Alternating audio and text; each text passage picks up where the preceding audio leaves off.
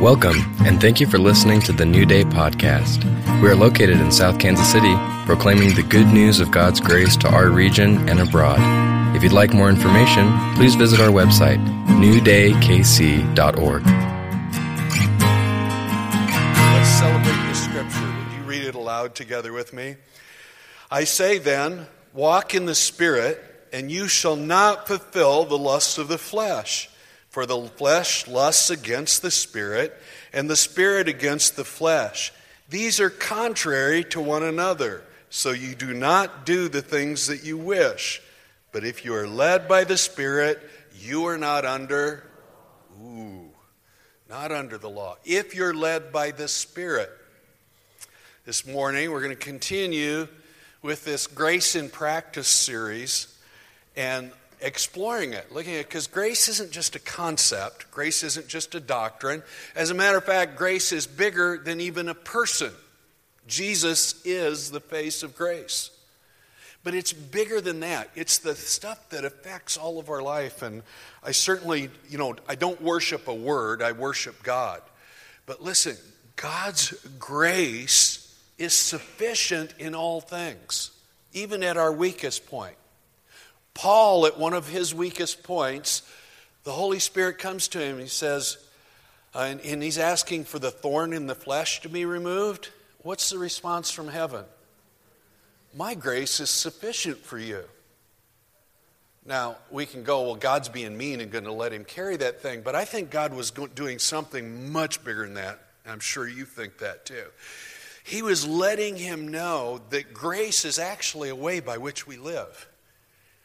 Another way of explaining grace is walking or living in the Spirit. Because when our spirits, by grace, have been made alive. So to say that we're walking by the Spirit is simply to say, I'm walking in the unmerited favor of God. I'm walking in this, in Him. In Him I live, move, have my very being. And I tell you what, you know, you know that old Keith Green song that says, When Your Love Broke Through? That is so more true for me today than when I first heard it years ago and I thought he was just singing about salvation. And I tell you what, the past seven years has been like waking up from the longest dream. It's just been now, now, I thought it was real before. But when grace, his unmerited favor, came into my life in a very practical way and led me into the revelation of who God is and who I am, game changer. Boom. My, uh, I got to talk with an, uh, a dear old friend this morning. I just said, Well, everything's, we were talking about prayer. Everything's different about my life now. You know, and I, I know I've read my favorite poem to you many, many times. It's called The Man Who Swallowed a Bird. Uh, it's David Niven, if you want to look it up on the, he's from Iowa too. Imagine that.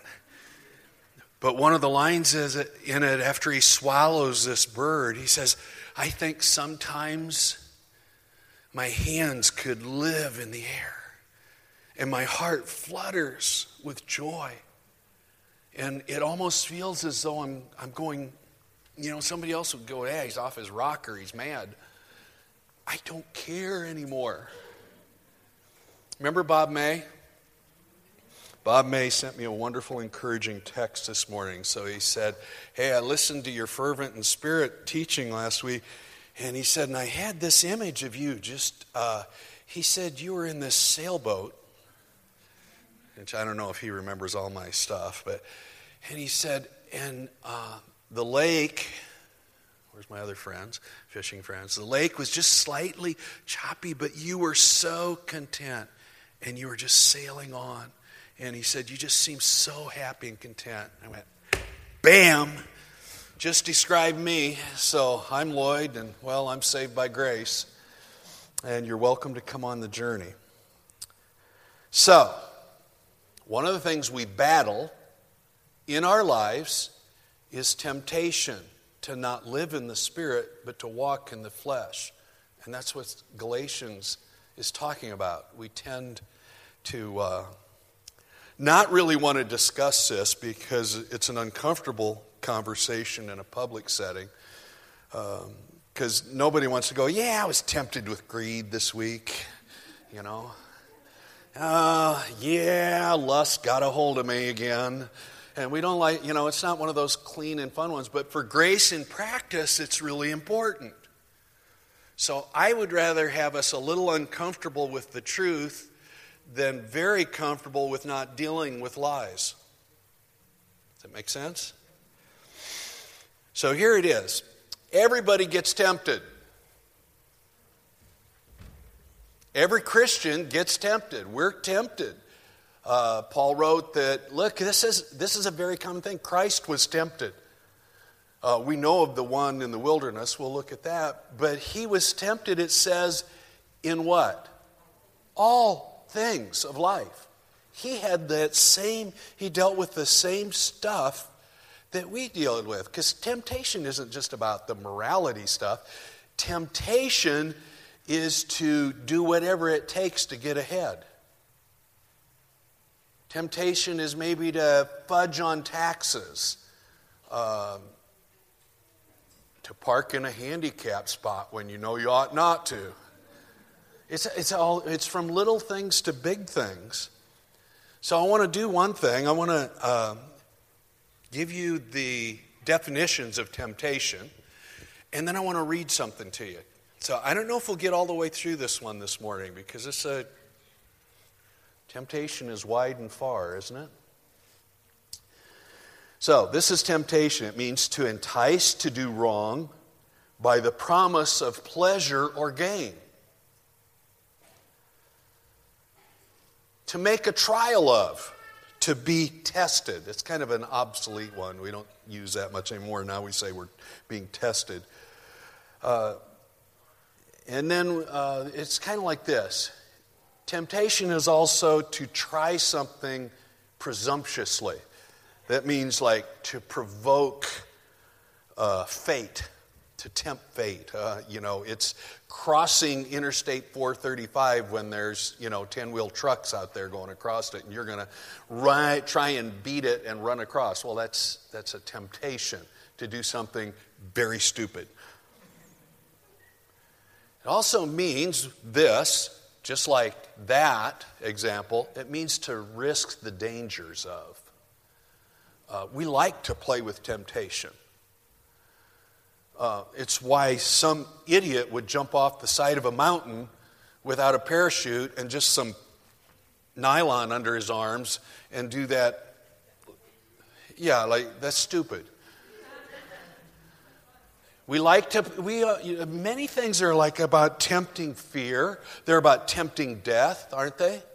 They're about, I want to get real close to the line. It's always about getting close to the line. The final definition of temptation is to be induced to do something.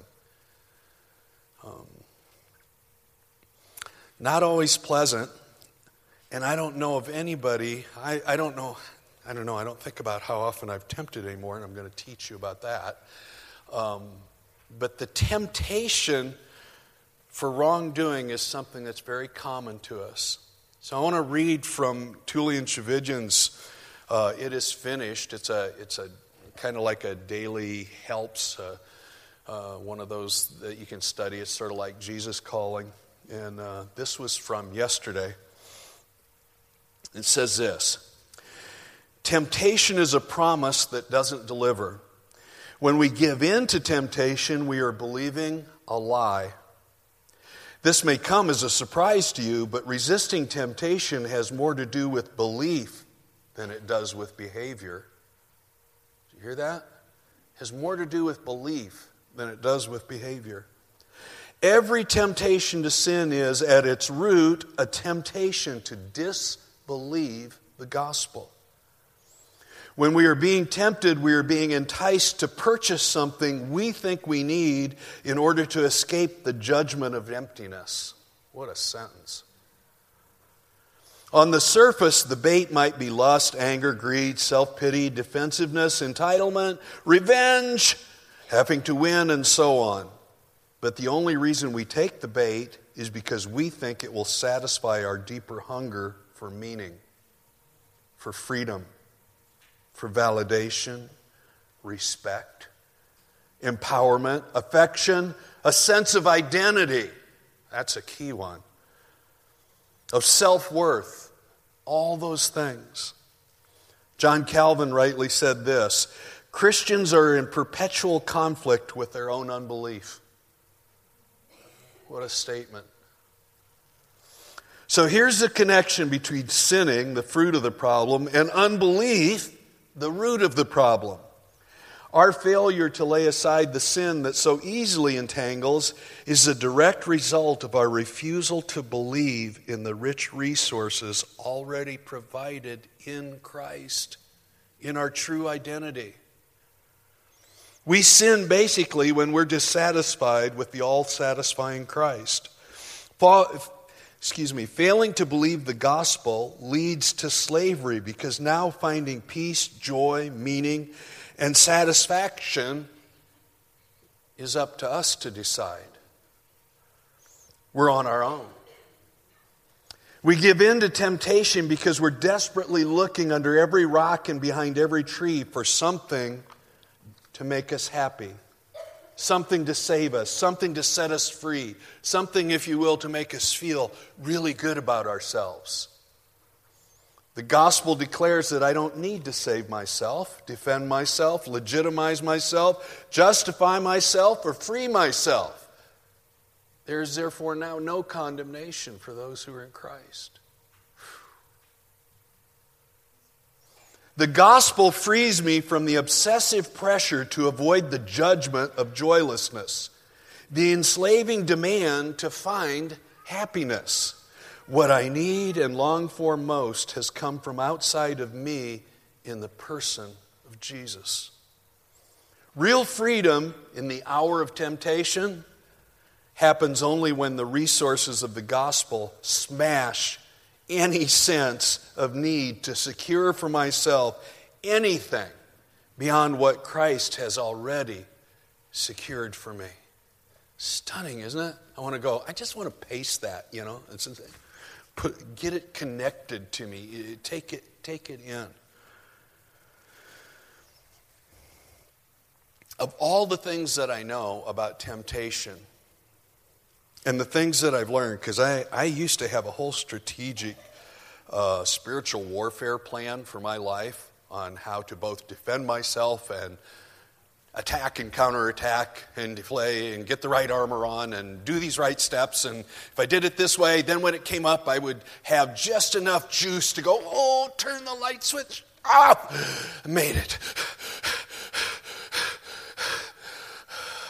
Avoided that one. But 20 seconds later, there comes another one, and the switch goes back. And this is what I found it really isn't about my behavior. It really isn't. That's really about the fruit from the tree of the knowledge of good and evil, is where my behavior is centered.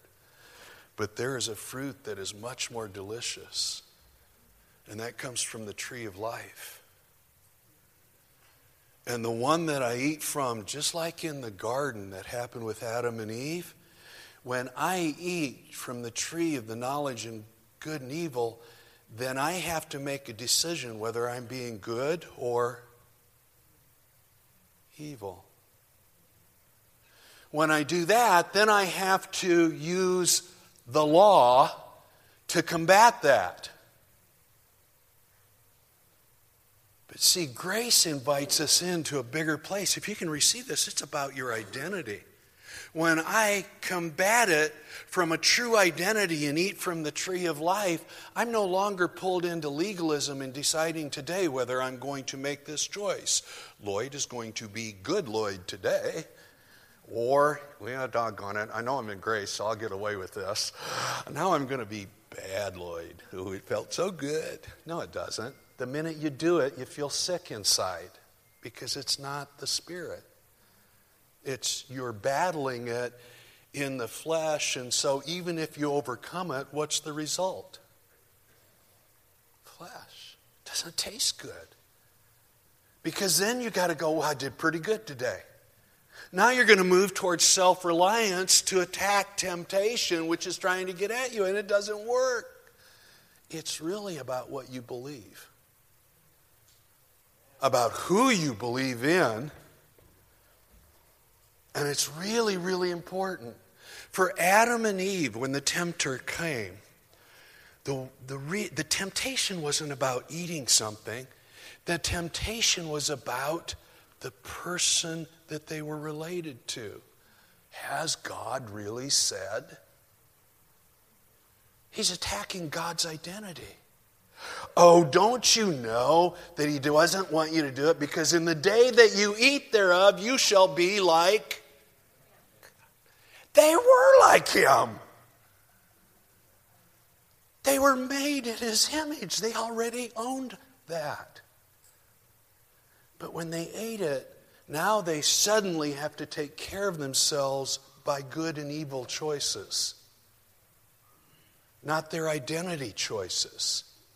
Same thing happens today. We have to keep, when we try to battle it in that manner, it's so self defeating because even if you win, you're still doing it out of your own willpower. Let me know how that works for you. Oh, mine could do pretty good. I'd keep the track of the days. Didn't sin today. Didn't sin the next day. Didn't sin the next day. And oops, there came Friday. Oh, well, let's start the count all over again. Didn't sin today. Did and I even had scriptures to support living that way. He who practices righteousness is righteous. So when you practice, that means it's just like playing a ball game and you shoot free throws. And even if you miss 45 out of 100, you're still practicing, so it counts. That's a doctrine of nonsense. That's a doctrine that doesn't understand the life that's in the scriptures, that in Him we live and move and have our being, that in Him I am now in Christ and I am the righteousness of God on the earth. Oh, no. When I started looking at it that way, it's the game changer. So that temptation goes a long way back. Long way back. The real issue around temptation is not as much about how bad you can be, getting to do something that is really wrong. Isn't that kind of silly when it goes through your head? About having something you're not supposed to have. Do you know, actually, in grace, Paul said this? This is what non grace people don't like and what grace people are scared to death of. Paul said, All things are lawful for me. There's not one thing illegal to me. Nothing. But not everything's good for me to do, so why would I do it? It's not expedient. It doesn't build me up. It's pointless. It doesn't, it doesn't fit my being. So why would I do that? See, he's using his identity to actually look at the things that are trying to get him. But as far as it being illegal, don't touch, don't do this, don't do that. You know, every time you put up a sign that says don't throw rocks, everybody wants to go over that pile of rocks and we want to pick it up and throw it. The law incites temptation, really does. Temptation, above all things, being about your identity, is this God's identity and your identity. And really, what it's trying to do is separate you in your identity from God. You following me?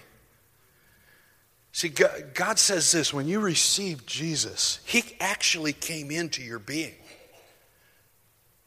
You know, it, it's kind of sad that we, and we've talked about that here before, but that we teach salvation as come and give your life to the Lord. That is not salvation. It's one of the biggest lies told in church. Salvation is God plants His life inside of the human being. The human being says, Yes, come live in me. That's salvation. And it's in that very being that we get every sustenance of life, everything that we're designed. It's brought right back into our very beings. It's a complete and total, from the moment it happens, I'm telling you, it's a total restoration. Again, I was telling my friend this morning, I'm as righteous as I'll ever be. It's set in heaven, it's, it's an anchor, it's a, it's a big peg that God did by the cross, and He nailed it into heaven. He said, boom, this will never change. You won't be more holy on the day you stand before Him in heaven than you are right now. Unchangeable. So, why would I want to live any other way? Isn't that the temptation? To not live who you truly are. Now, that's what the enemy actually tempted Jesus with.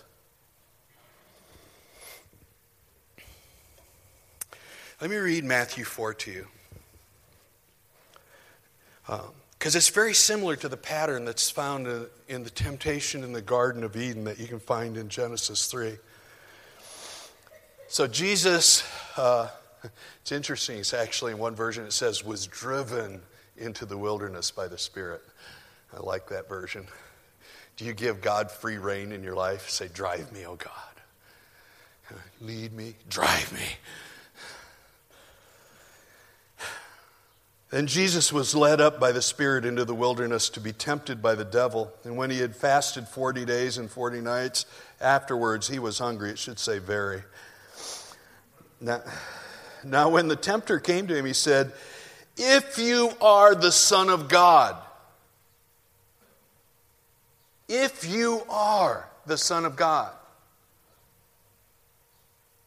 Command these stones to become bread. The temptation was not over hunger, the temptation was if you are his identity. If you are the Son of God. But he answered and said, It is written, Man shall not live by bread alone, but by every word that proceeds from the mouth of God.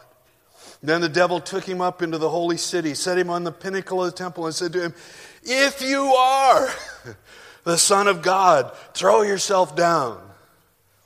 For it is written, He shall give His angels charge over you, and in their hands they shall bear you up, lest you dash your foot against a stone. And Jesus said to him, It is written again, You shall not tempt the Lord your God, because God cannot be tempted by evil. Again, the devil took him up on an exceedingly high mountain and showed him all the kingdoms of the world and their glory, and said to him, All these things I will give you. They didn't belong to him. Adam didn't sell that away. That's a lie even from him. If, the, if you will fall down and worship me. And Jesus said to him, Away with you, Satan, for it is written, You shall worship the Lord your God and him only you shall serve. Actually, he's quoting Deuteronomy where it says, You shall fear the Lord your God. Isn't it interesting that Jesus, full of grace, translated fear to love and worship? You shall worship the Lord your God. Want true fear in your life? Worship God.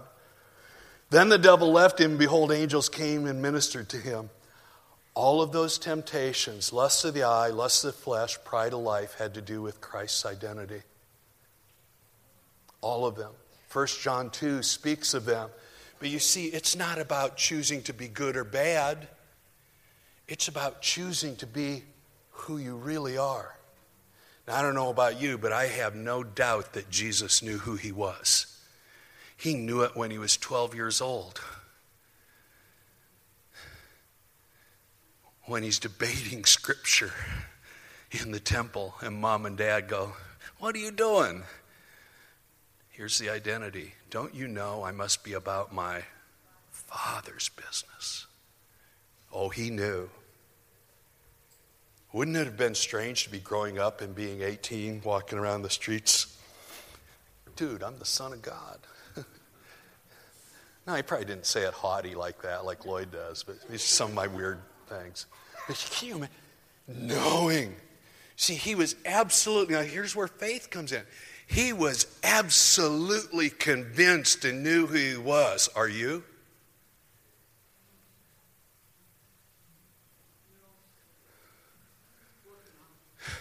We're working on it. But that's why we yield to temptation, because it says he was able to resist without sin.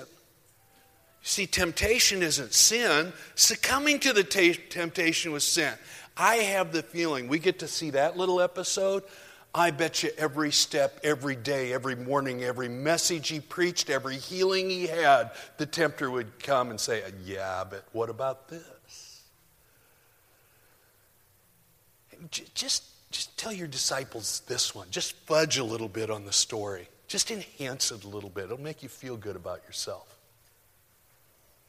No. Can't do that. I'm the Son of God.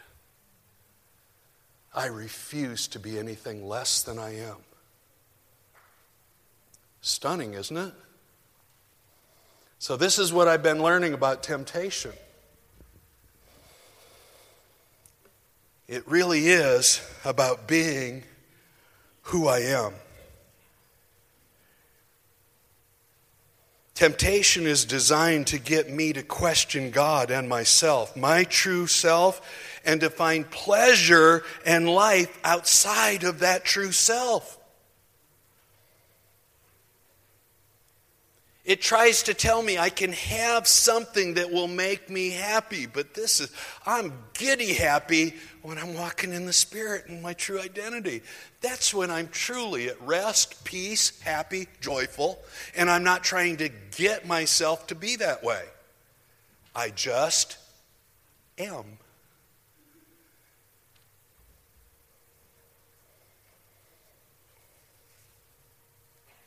You will live your life out of two central core truths who you believe God is and who you believe you are.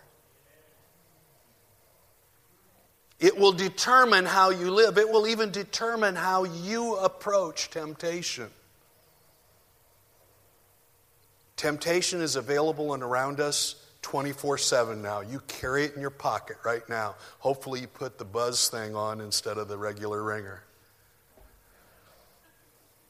That thing will tempt you to live out of everything except your spirit, even if you have a Bible app.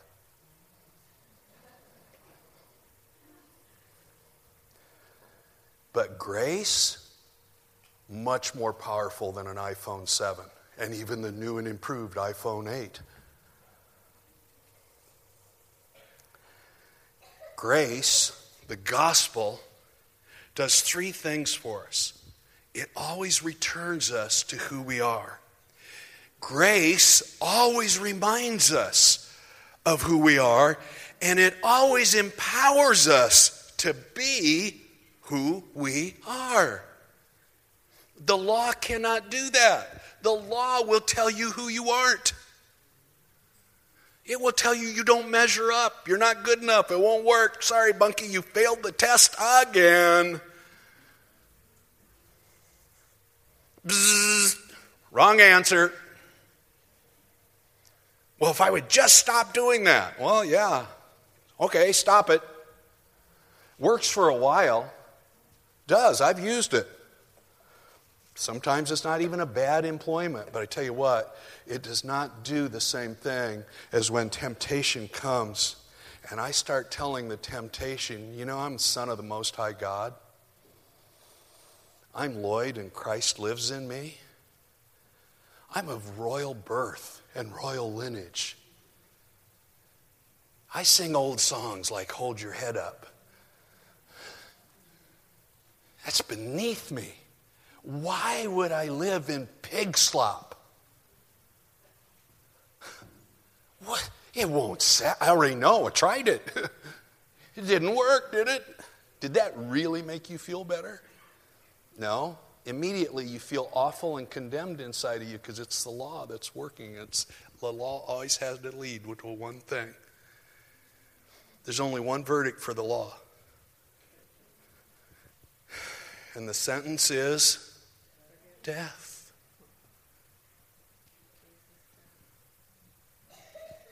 Only has one fruit. It's the law of sin and death, Romans 8 says. That's why Romans 8 1 has to come before Romans 8 2. There is therefore now no condemnation for those who are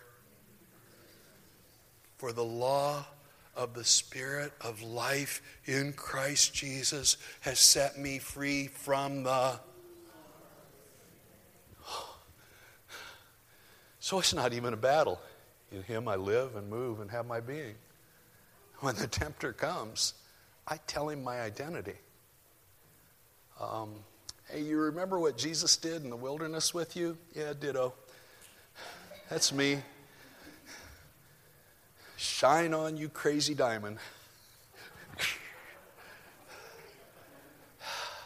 Here I am. Try it. You guys, listen, if you haven't tried this yet, I've been working on this for seven years. It works. I'm telling you, it works. When I started believing deep in my soul that I was the righteousness of God, that there was nothing that could ever take it away, and that that was my declaration that I would live by. Now, here, this is, a, this is so scary to do publicly. The temptation to sin got going. Because then I wasn't coming to a sinner saved as grace, coming to get a little help again today because I blew it yesterday, damn it. And instead,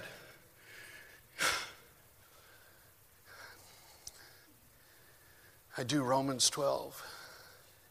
Here I am, Lord. This morning I present myself to you holy and blameless, a living sacrifice. To have my thinking transformed and have my mind renewed that I'm in you and you are in me. And I am the goodness of you on this earth today. I used to struggle with the commercials on TV. I mean, it's everything from, I don't know, Victoria's Secrets to the, to the bad movie, you know, that they're advertising. It's like, no, I have enough bad dreams. I don't need to look at a demon. Get it off the, you know, and you know what? I don't hardly watch TV anymore. Not much I want to see. Uh, not because I was battling TV, because I was living in my true identity. And that stuff's really boring. You know, and those sitcoms, I don't know what's funny about two people struggling with sexual identity. That is not a situational comedy that I could see I Love Lucy ever doing. That's not funny. They're poking fun at it because they can't get away from it. They need their identity changed. When you get your identity changed, you don't even want to watch that stuff. Because, oh, you know, I would, I, you know, I don't know. Brenda watches this comedy from Britain that's, uh, it's pretty funny actually. you know, but it's, I said to her Sunday night, I said, that's like I Love Lucy, only it's from Britain. Only the character's a little different, but and there's nothing like even if they poke fun at human stuff, it's not weird and it's not perverse. Beloved, your identity is not a perverse identity. Your identity is clean in Christ. When you start proclaiming that over your life, temptation starts getting further and further and further away. I'm not saying you won't ever be tempted. Lloyd, aren't you ever tempted? boy, this is going to sound really bold. Not that much anymore. My temptations mostly are to feel sorry for myself. You know, going, well, dang, I wish I was 40 again. I would really like to be 40 again and know what I know now. I wouldn't want to be 20. Sorry, all you young people. That will. Don't believe that snowflake stuff, though. You can do all things through Christ who strengthens you.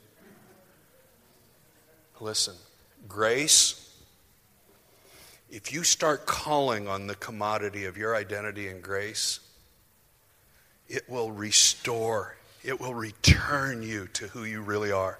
Listen to this.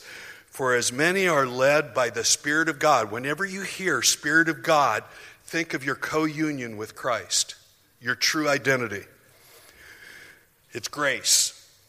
For as many are led by the Spirit of God, these are the children of God. For you did not receive the spirit of bondage again to fear, but you received the spirit of adoption by whom we cry out, Abba, Father. The Spirit Himself bears witness that with our spirits that we are, not what we do, we are the children of God. And children of God behave a certain way. They behave just like children of God. And if you ever stray from your parents when you're a child, just be about your father's business.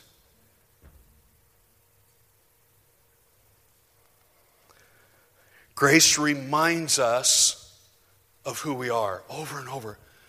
It, it, hits, it hits the replay button on my memory. It's, it says this to me For you are all sons of God through faith in Christ Jesus. How many of us? How? By faith. For as many as you of you were baptized into Christ have put on Christ. You can't say, Yeah, I got baptized, but it didn't count. Oh, no, no, no, no, no, no. God's much more powerful than that. Any of you wondering about family members? If they confessed it, God took them up on their confession. It was a faith confession. And He won't let go. Oh, no, not ever. He doesn't let go. Matter of fact, I believe what John Mark McMillan says. He just keeps coming on.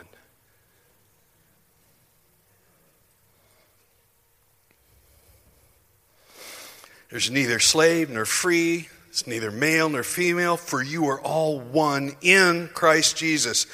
And if you are Christ, then you're of Abraham's seed and heirs according to the promise of God. Jesus was prophesied through Abraham. He is your inheritance.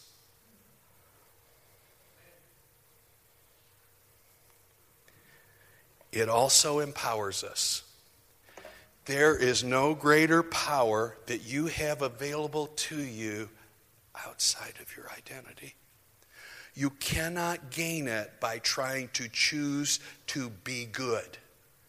The minute you try to be good over being bad, you're eating from the tree, uh, from the fruit of the tree of the knowledge of good and evil. Go to the tree that you can eat as much as you want.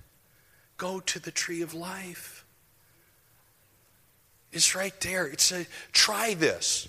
Very practical, grace and practice. Try this throughout this week. If temptation comes, listen, especially this fear is one of the biggest temptations I know. We all think fear is a monster that's somehow hooked to the enemy. Fear is a temptation to unbelief. Fear is a temptation that moves us to disbelief in God. So when fear starts to creep up, what if, oh, oh my, my mom was such a worrywart. Let's I tell you stories about growing up with fear and understanding fear. what will the neighbors think? Mom, we're the poorest people in Janesville, Iowa, which is probably the poorest town in Iowa, which is probably the poorest state in the United States, and we got nothing but cows and corn. And you're worried about what the neighbors think? Who gives a rip? Dance outside with your clothes off. That'll really scare them.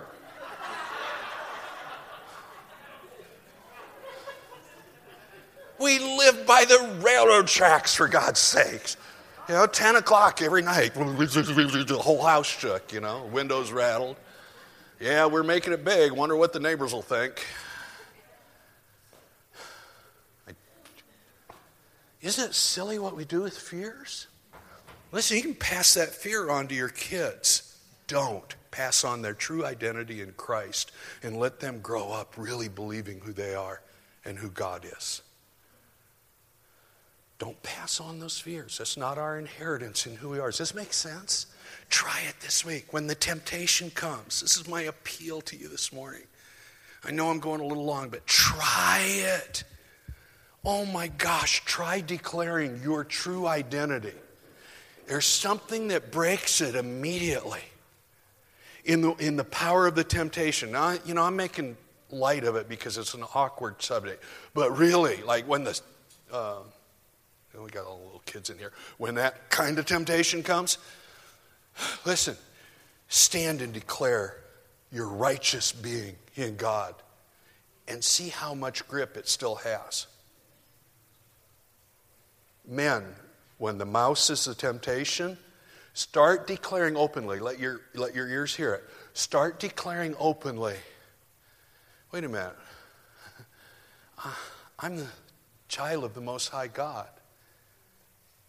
I am salvation's proof that God lives. In Him I live and move and have my being. There is no life in this. There's nothing but death, and I choose life. I choose the Spirit. And if, you're, if, if you have the gift of tongues and you're spirit filled, man, throw some tongues in there. It's, listen, you start praying out loud in tongues, it's really hard to give in to temptation. It's really true because it's your true language. It's your true language. It's the language of the Spirit. It's your real language. You start saying, oh, just see what happens. Try it. Don't just look at me, y'all looking at me really funny now. Try it. I found a new and different way of living. Am I righteous all the time, 100%? No, I'm saved all the time, 100%. Do you ever give in to temptation? Yes. And then I feel the same stupid identity shift that I've been talking about. How do you get through that? I reclaim who I am. And I tell it, you no longer have authority here. My name is Lloyd. I belong completely to Christ. Christ dwells in me. I'm wonderfully made. I'm one of the most excellent beings that walks on the planet Earth. That sounds haughty. Well, if you are a Christian, then command these.